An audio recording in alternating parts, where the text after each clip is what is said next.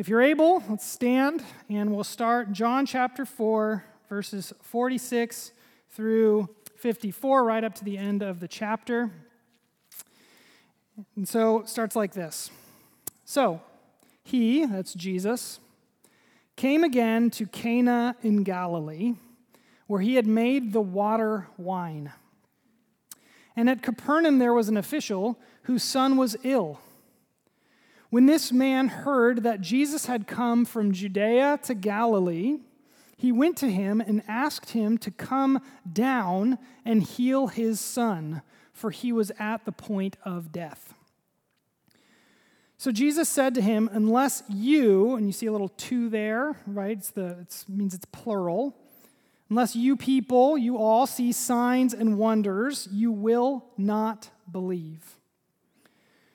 The official said to him, Sir, come down before my child dies.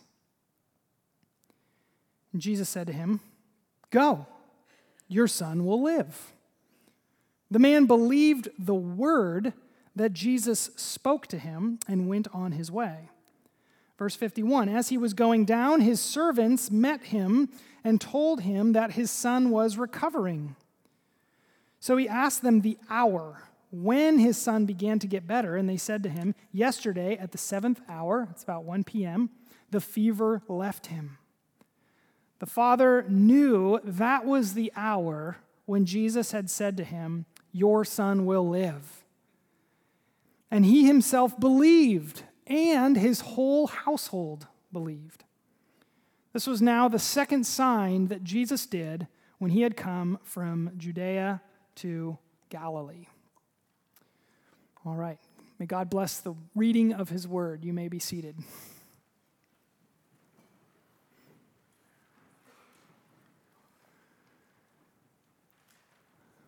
Well, this is a story about believing. Believing. How do we come to believe? What does it mean to believe?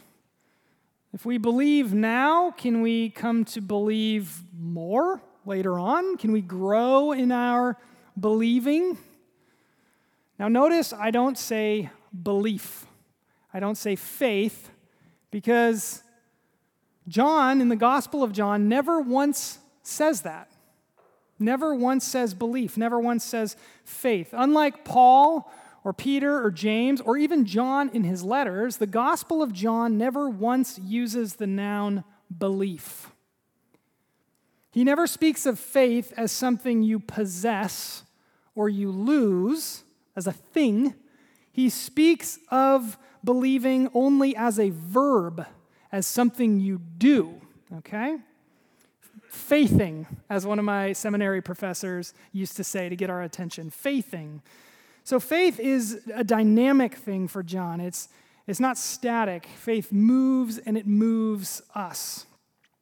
Last week, Pastor Heath shared us with us about the first sign uh, in Cana, in the wedding, when John says, after Jesus turns the water to wine, that his disciples believe. Well, what were they doing before, right? They're disciples, you know? That's kind of your job. So they're disciples, but they don't believe, right? And then what about later in the story when they all abandon Jesus at his great hour of need? Do they believe then? You see, the problem with looking at belief as just solely in terms of a thing, a noun that you either have or you don't. Now, that is true, but it's not the whole truth, so help me God, right? Believe, I believe, help my unbelief. Isn't that true to our experience? So, this is important because believe, you might say, is John's favorite word. He uses the word believe uh, 98 times in his gospel, which is more than any other key word in the gospel of John. Uh, and almost half of all the times that believe or faith or belief show up in the New Testament. So the gospel is about believing. So the disciples believe, as we saw last week. Jesus' neighbors in Galilee, they believe, but Jesus doesn't believe them. He doesn't trust them necessarily because uh, John tells us their believing was solely based on the miracles that they had seen Jesus do. Okay? Later, this is important in John chapter 12. John will tell us that many throughout Israel, even authorities, they believe, but John says for fear of the Pharisees, they wouldn't confess it publicly. They didn't want to get canceled or crucified, right? So they believed, but they wouldn't admit it out loud. And now recall, as Heath shared with us, John's whole thesis statement, his whole purpose in writing the Gospel of John, chapter 20, verse 30 and 31, he says it is that we might come to believe, and that by believing we would have life, eternal life, in the name of Jesus. And all this is really, really important because it helps us understand what's going on in this tiny little story where the word believe shows up three times. This is the story of a man who moves rather rapidly through what we might rather artificially call the stages of believing. Okay? Uh, and then whose believing then spreads to his whole household, as we often see in the book of Acts. Okay? So imagine with me for a moment that you are at an art gallery, at an art exhibit. And the, the, the gallery is for a man who is uh, a renowned artist, and he's very old now, and he's putting on an exhibit that celebrates his work. Now, in that gallery, are you going to see every single work that the man has ever produced in his life? No, right? He selects, he curates a few because he wants you to linger with them and be moved by the pieces of art that he has curated, that he has selected. And this is exactly how John's gospel works. It's funny, John says, you know, if he included every miracle that Jesus ever did, the whole world wouldn't fit all the books that would have to be written. Isn't that funny? Uh, no, rather, he picks seven. He selects seven to move us to believing, to move us as we linger with these signs of Jesus.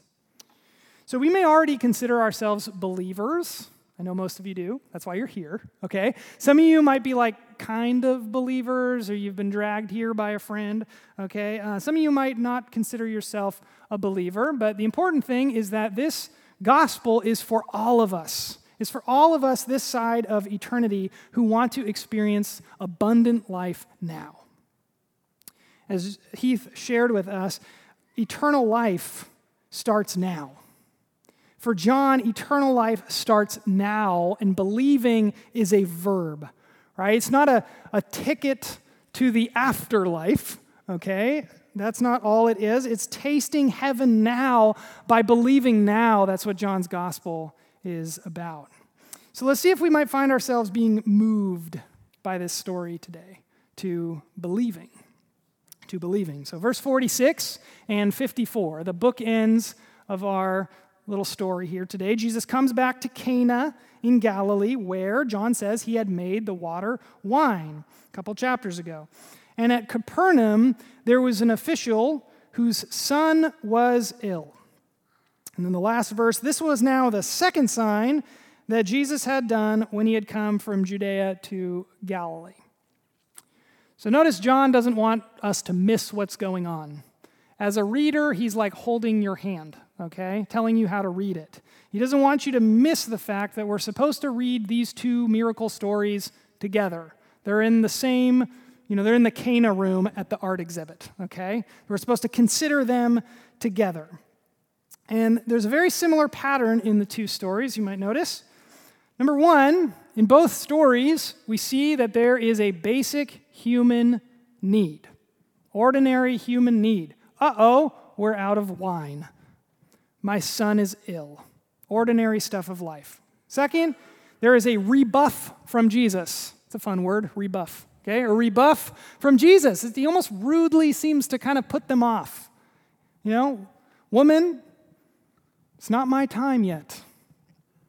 Unless you people see signs and wonders, you'll never believe. And yet, there's persistence. The person who's asking, making a request of Jesus, doesn't give up. And so, number four, Jesus responds with an order. There's an order given and an order obeyed. Fill the jars with water. Okay, it's gonna be a lot of water, but all right, we'll do it. Fill the jars with water or go home. It's an order given, and then there's an order obeyed, and then crucially, there is a sign that is recognized only by those who obey. So it's only the servants who know where the wine came from, right? And now it's only this man who recognized what just happened when Jesus heals his son. So, the pattern is repeated because John wants us to notice it, and it's important. And so we'll come back to it. But let's uh, consider context for a moment, put our geography pants on. Okay, so Jesus has come from Jerusalem, and he goes up through Judea, which is in the, the region around Jerusalem, and he goes up and he goes through Samaria, has a rather famous conversation with a woman at a well, and then uh, further north into Galilee, where he meets a Gentile, which means non Jewish official. And we're getting a, a neat little bit of foreshadowing here. So remember, Jesus will tell his disciples to go make disciples where? Jerusalem, Judea, Samaria, and to the ends of the earth.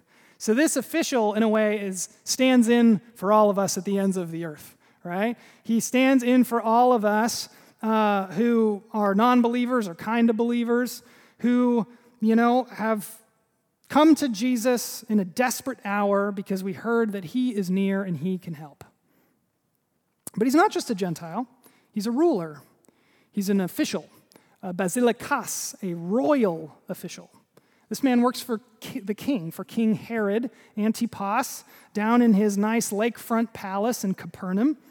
So that's important because this man, socially speaking, far outranks Jesus, the wandering rabbi from little Nazareth. Okay, so this man has authority, but he does not have authority over life and death.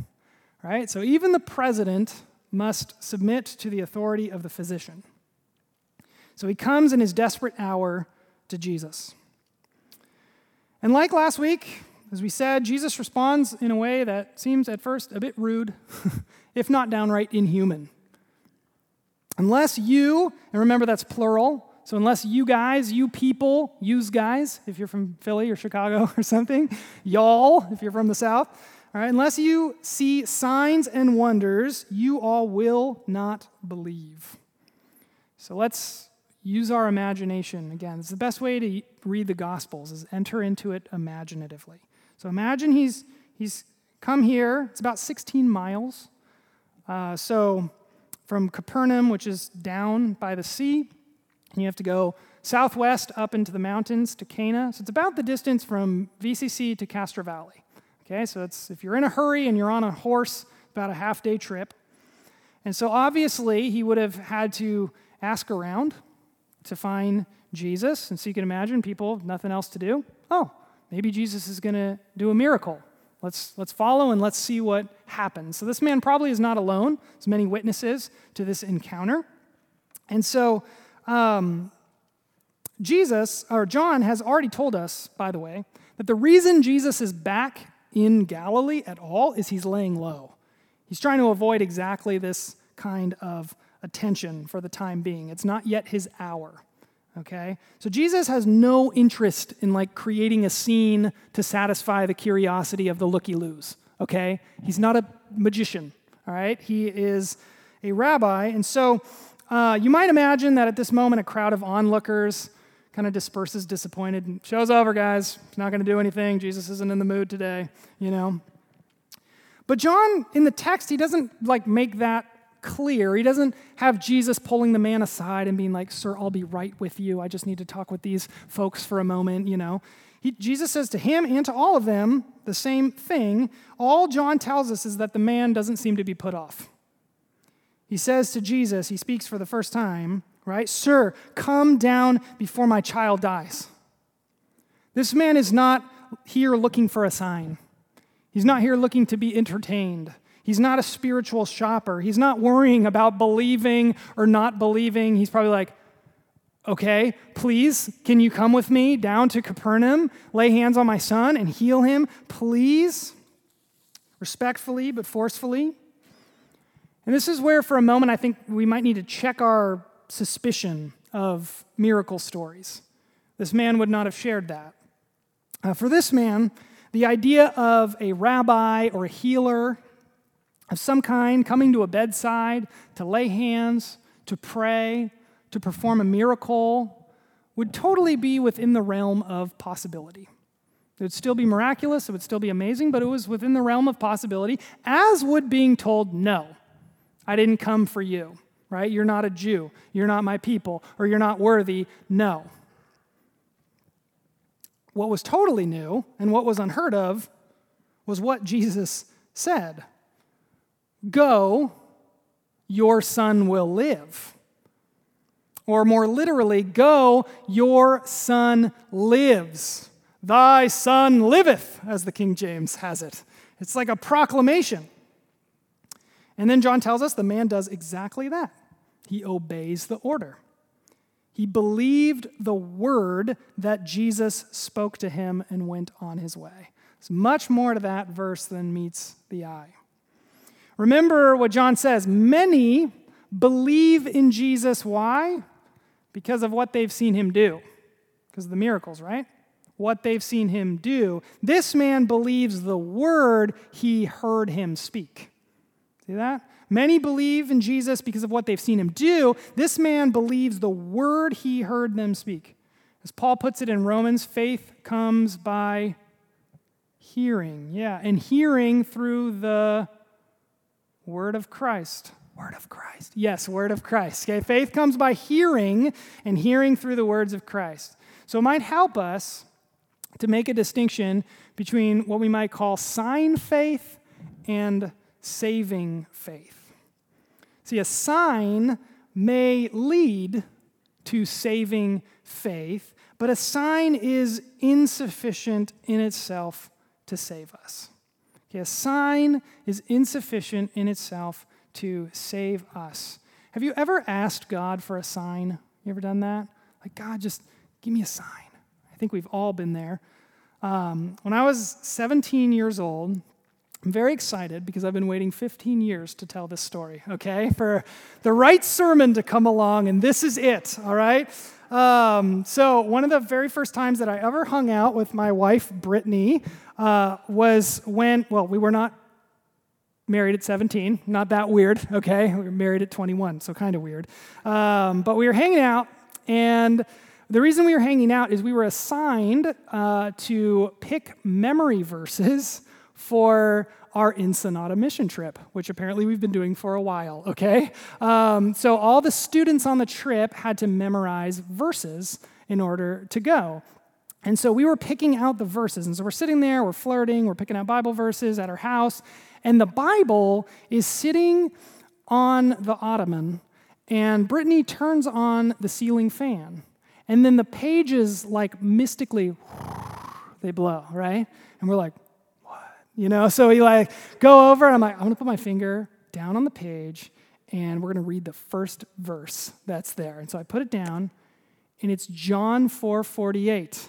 Unless you see signs and wonders, you will not believe. And we were like, oh, you know, we freaked out. We're like, oh my gosh, like what has happened? You know, it was this freaky moment, seemed like a sign. We didn't know for what. It seemed like kind of a rebuke. Um, and so we like sat further apart, you know. Um, and here's the thing that moment was cool.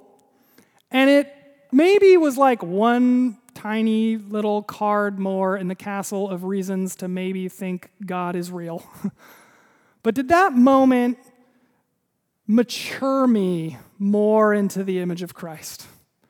Did that moment make me more surrendered to the will of God in obedience? Did that moment make me filled with more joy and peace in the Holy Spirit? You can ask Brittany, I assure you it did not. And I admit this, this was not as significant as healing a dying son, and maybe it's not a miracle at all. But here's the thing about sign faith sign faith wants to remain in control. Right? Sign faith wants to determine the terms and conditions. You do a sign, I will believe. It's ultimately impersonal, Right? In sign faith, there's still like a line in the sand, you know, unconscious or conscious, where I trust you and where I don't, where you have authority and where you don't. And I kind of move the line. And this is why Jesus will later say, even to his own disciple, Thomas, Have you believed because you've seen? Blessed are those who have not seen and yet believe. Right? Blessed. See, sign faith is not blessed, right? Uh, it's not what Paul calls in Romans being filled with all joy and peace in believing. Because joy and peace, such qualities come with acceptance and surrender and relationship, not demands and conditions and performance. So, we often, myself included, we harbor this illusion, especially when we're less mature in our faith. We harbor this illusion that if we would surrender, we would believe if we saw a sign. But in the Bible, that's actually exactly backwards. It's exactly backwards. As we'll see in a moment, the man does not receive the sign until he has obeyed the order, right? Until he has surrendered in believing obedience to the command and promise of Jesus. He receives the sign after he has surrendered in believing obedience to the command and promise of Jesus. So Jesus says, Go, thy son liveth, and he goes. He goes. So, verse 51 to the end, the man begins the journey there and back again. He's going back home. And let's use our imagination again here. He's got to have some questions, right? About what just happened. He, he can't you know, text his wife and be like, you know, how's little whatever his name was, you know? Um, he's got to have some questions. He believes the word, so he believes that his son will live, but my guess is he just assumes that Jesus had some kind of supernatural knowledge of the situation as a prophet might, right? But then as he's walking on the road and he's pondering the words of Jesus, some of his servants come running up, probably earlier than he had expected joyful looks on their faces. Your son lives, they call out.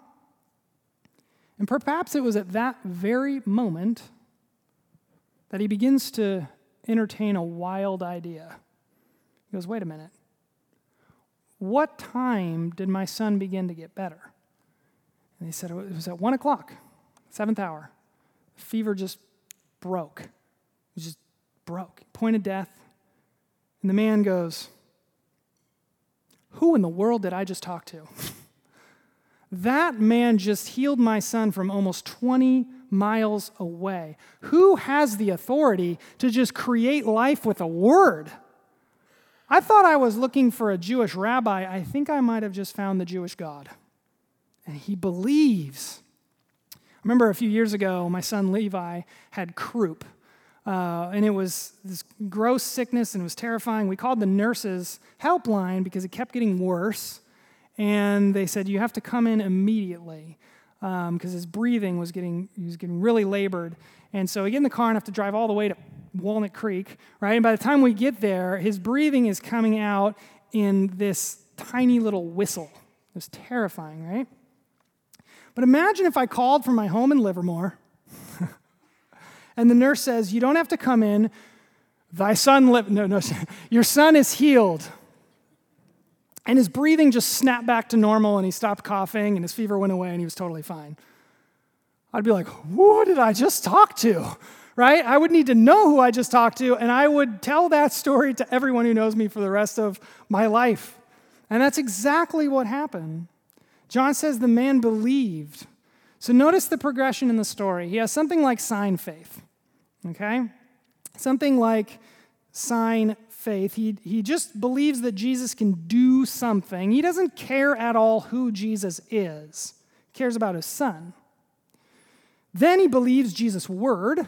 He follows the order and he goes on his way, which you might say creates the possibility for more, creates the possibility for the birth of saving faith. And finally, he receives the sign and he believes.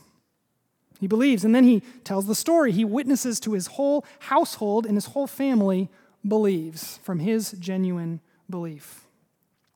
This is what John calls in chapter 3 being born again to eternal life. So we might conclude that this man got way more than he asked for. he goes to beg life of his son, and he receives eternal life for himself, for his son, and his whole family. Isn't that just like Jesus? This is a good story. It's a great story. And this is the gospel. This is the good news. The Son lives. It says it three times in this story. The Son lives. He is risen. That's the true sign in the Gospel of John. That's what all the signs are leading us to. He is risen. He has authority over heaven and earth, over life and death.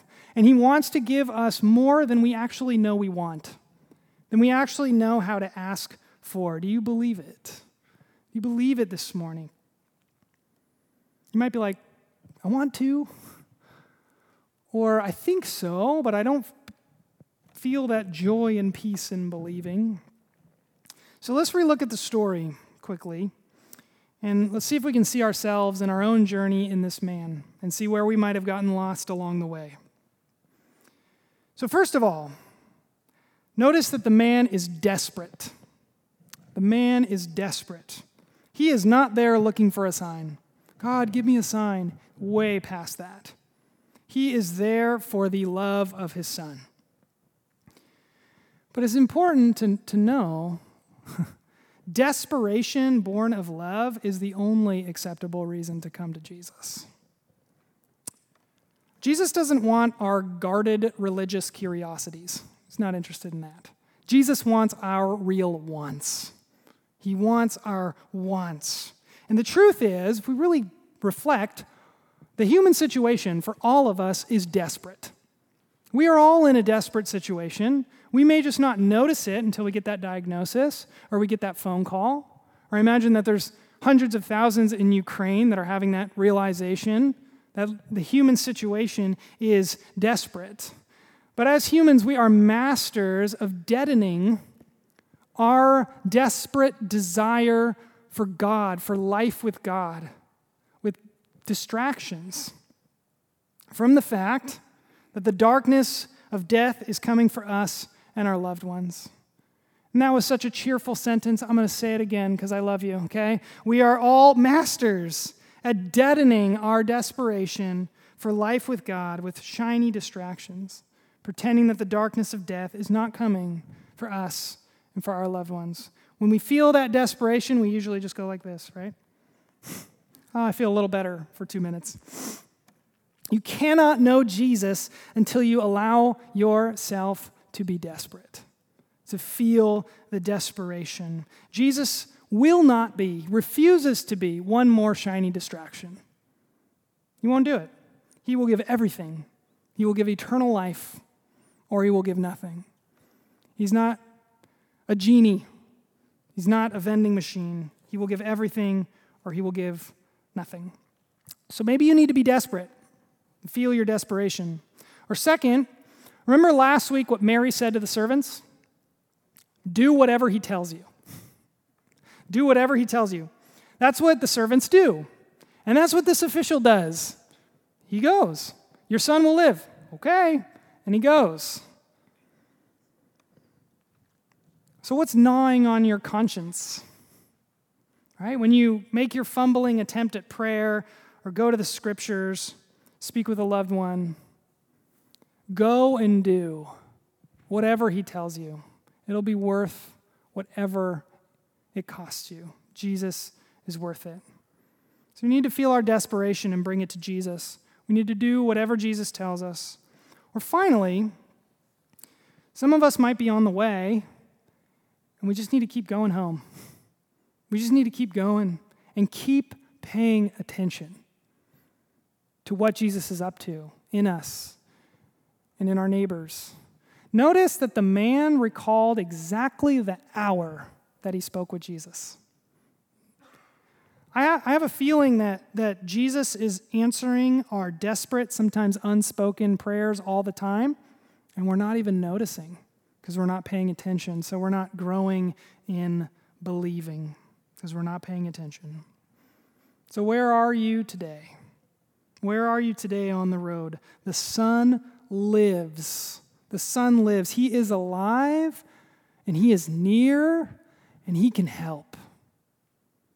Believe.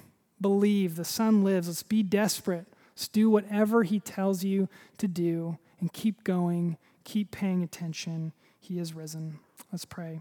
Father, thank you for this miraculous congregation that you have gathered together by your grace and by your Spirit to be here today to read your word and sing your word and be built up in our most holy faith. I pray that your word would move us to believing.